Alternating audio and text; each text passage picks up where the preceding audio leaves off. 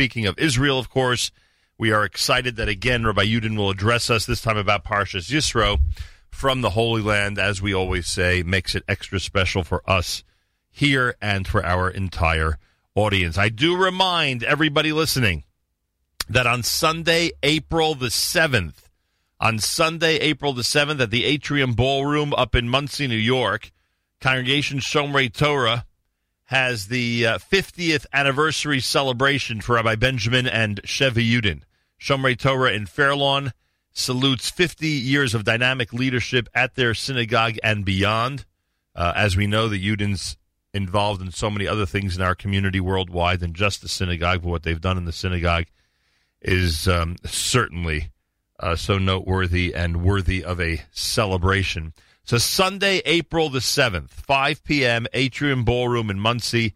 Salute Rabbi Benjamin and Chevy Yudin for their 50 years of dynamic leadership at Congregation Shomrei Torah and beyond the congregation as well. Save the date, everybody, and you can participate by making a reservation and by um, participating uh, in the tribute book by going to yudintribute.org. Again, that's yudintribute.org, and we hope everybody will participate. Will participate. Um, and as I said, extra special when Rabbi Yudin is in Israel. He will address us from the Holy Land in just a moment. Friday morning broadcast on this Erev Shabbos Parshas Yisro, candle lighting here in the New York area. 444 on this Erev Shabbos. This time each and every Friday, every Erev Shabbos, with great pleasure, we present Rabbi Benjamin Yudin, spiritual leader of Congregation Shomrei Torah in Fairlawn, New Jersey, to address the entire listening audience concerning the Torah portion of the week. Good morning, Rabbi Yudin. Hi, good morning, Nachum. Good Erev Shabbos, everybody. And really, it's good afternoon. For me, it's 20 after 3 in the afternoon. And what can I tell you? We were walking around with a sweater. I was at the Kotel this morning for davening with just a jacket. And then afterwards, just a sweater if you really wanted it, just to make believe that it's somewhat winter still. Uh, just speaking of Tu Bishvat that we had this past Monday, just keep in mind that this is such a special land that the Department of, Dis- of Defense ordered 10 tons of fruit to be dispersed to all the IDF soldiers throughout the land so that they too should make a bracha, so that they too should know that it is uh, Tu Bishvat. And talking about trees and the land, so just know that according to the JNF, 600,000 trees were planted this past year in Eretz Yisrael. I don't have to tell you, in case anybody doesn't know it, the national bird of the state of Israel is the crane. Wherever you go, Beli Ayin Hara, they are building, and it's so exciting. And with that building is also I'll tell you, I spent a morning in Tel Aviv on Rehov Yehuda Hanassi in a kollel. It's not just in the Mir Yeshiva in Yerushalayim. It's literally L'chshafutzu Mainosecha Chutza. And finally, what can I tell you? That uh, my wife said we need a dozen eggs. I called my granddaughter. She was already being quote pushed out of the supermarket at two o'clock. I told you last week, everything closes. You feel the air of Shabbos. It's in the air, and people, Baruch Hashem, don't have to literally uh, get into shul out of breath, but there is that wonderful air of Shabbos feeling and environment in Eretz Yisrael. Pashas Yisrael, what a schus to be here for Kabbalah HaTorah, and uh, what you have in Pashas Yisro is clearly the uh, Perik Yutes. Not that there's any holiness to the chapters, but just know that chapter 19 is the preparation for Kabbalas HaTorah, and Perek Chaf is the actual Aseres Hadibros. Now, I'm going to tell you something very interesting. First of all, before we get started, the Kriyas HaTorah every Shabbos is derabanan. It's a rabbinic mitzvah. Doesn't mean it's not important, but it's a mitzvah derabanan. Parsha Zachor, the Shabbos before Purim, that's a reading de oraisa. According to the Ramban Nachmanides, tomorrow's Kriyas HaTorah is a fulfillment of the biblical command. It's a mitzvah asay de oraisa tomorrow to remember Maamad Har Sinai, to remember literally the fact that we stood at Har Sinai. Now remember, at Sinai, what happened? What happened at Sinai is something that no other people on the face of this globe ever said or ever will say, and that is that Hashem communicated not just to their prophet, as we'll see in a moment, but that Hashem communicated to several million people. And indeed, that is our Dvar Torah for this morning. If you'd like, take out tonight the Chumash, easy to find, 19.9, Perek Yud Tes, Pasuk Tes. Now, what do we have? You're going to see in a moment something nothing less than amazing, but that Kabbalas HaTorah was to be initially Plan A, and then it became Plan B. What was to be Plan A? So the pasuk says, 19.9, Vayomer God said to Moshe, I am coming to you, in the thickness of the cloud, in order that, Yishma am b'dabri imach, that the people will hear when I speak to you. V'gam b'cha, and as a result of that, also you, yaminu olam, they'll believe in you, as Moshe emes, the Torah so MS, Moshe, who was the transmitter of Torah to the Jewish people, Moshe Rabbeinu, they will believe in him till this day. Pinch yourself, how true it is. Moshe Rabbeinu is still there. He was the one that, as we'll see in a moment, Hashem gave the first two to Bnei Israel, and the rest we got from Moshe, and indeed all of the Torah. Torah Tzivolanu Moshe. And then the pasuk concludes by Agade Moshe as Divrei Ha'am El Hashem, that Moshe told the words of the people to Hashem. Now, what's going on here?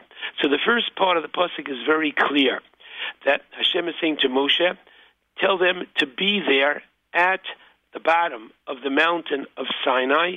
And what's going to happen? They will be, quote, spectators.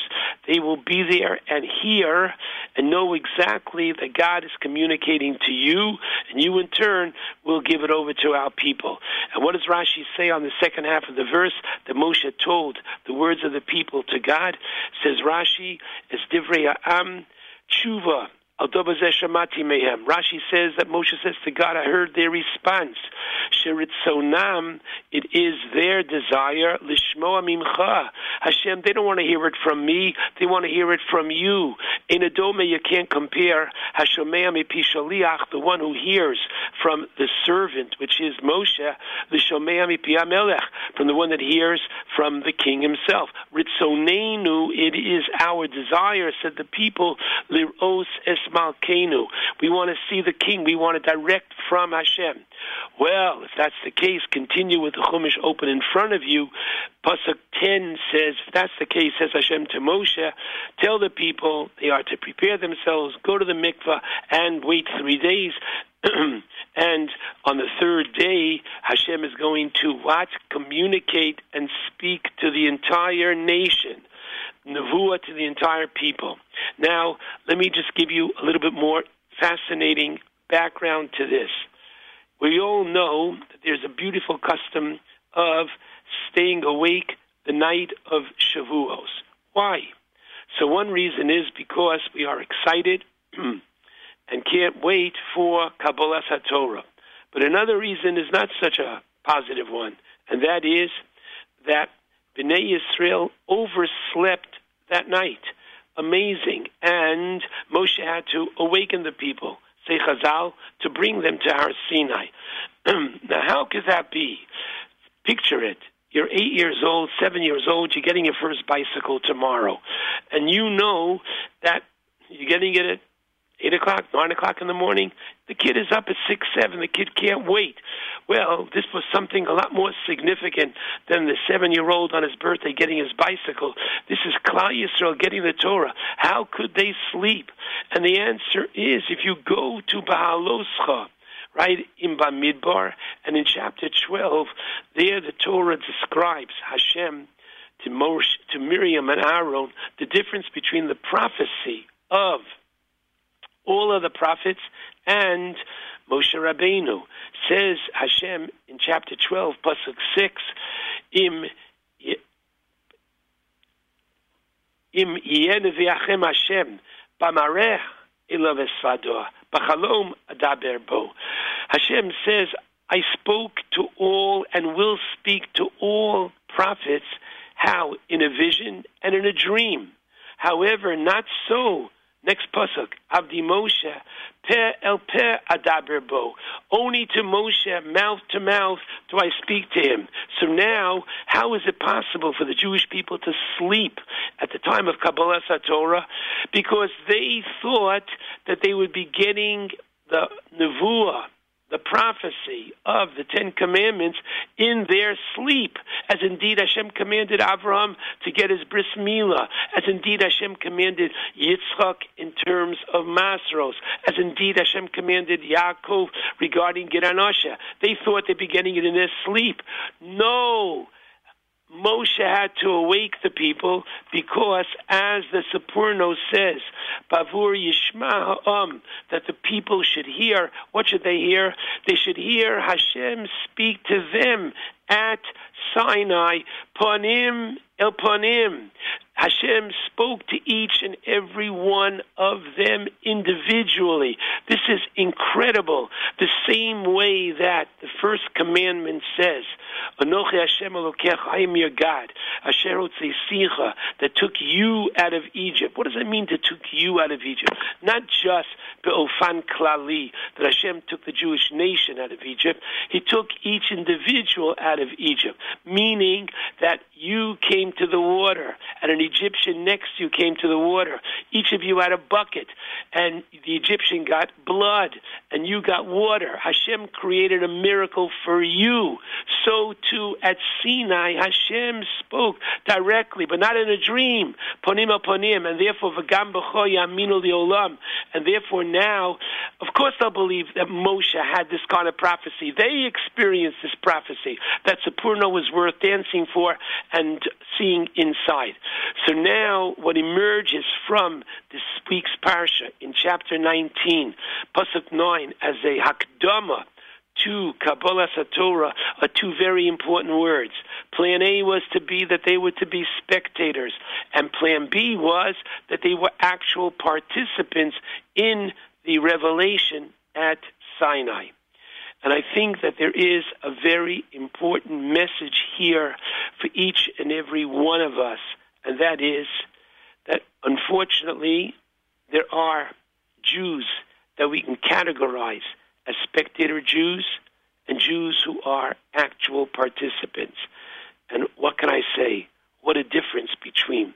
And I'm going to show in the three areas, the tripod upon which Judaism rests, a Torah, of Avoda, Al Gmilas Chasodim, as found in the first chapter of Avos, so so too, watch. There are many Jews in Eretz Israel called Misoratim, traditional Jews, and many Jews in the United States and the rest of the world as well. What does that mean to be a traditional Jew? I saw my parents, I saw my grandparents have a Shabbat meal. I saw my grandmother, my mother light Shabbos candles. Baruch Hashem, they do as well. And the last thing I am doing is knocking this kind of a Judaism. It's wonderful, but it simply is a spectator. I saw it, I do it, and okay, it's, it's part of our tradition. What's the difference between somebody who is doing it because they saw it, and someone who does it because they learned Hilchos Shabbos, they learned Hilchos Hadlakas Neros, they learned Hilchos Kiddush, they learned Hilchos Muktzah, they learned the excitement of Shabbos, of what I can do and what I can't do. That the concept of Kihem Chayenu, the Torah is our life, for Orech Yomenu, and this is literally the significance of our life, is only attained not by a spectator Jew. It's only attained by a participant, by one who actually studies Torah themselves. And the idea is that there are Sheish Zechiros, six remembrances, and one of these six remembrances is every day that we have to remember Har Sinai. According to the Nefesh HaChaim, when a Jew studies Torah, do you know who he connects with? He connects with God himself. So don't say to yourself, oh yeah, yeah, I was born too late and I wasn't there at Sinai. The answer is no, you too, each and every one of us can and must connect with Hashem directly when we study Torah.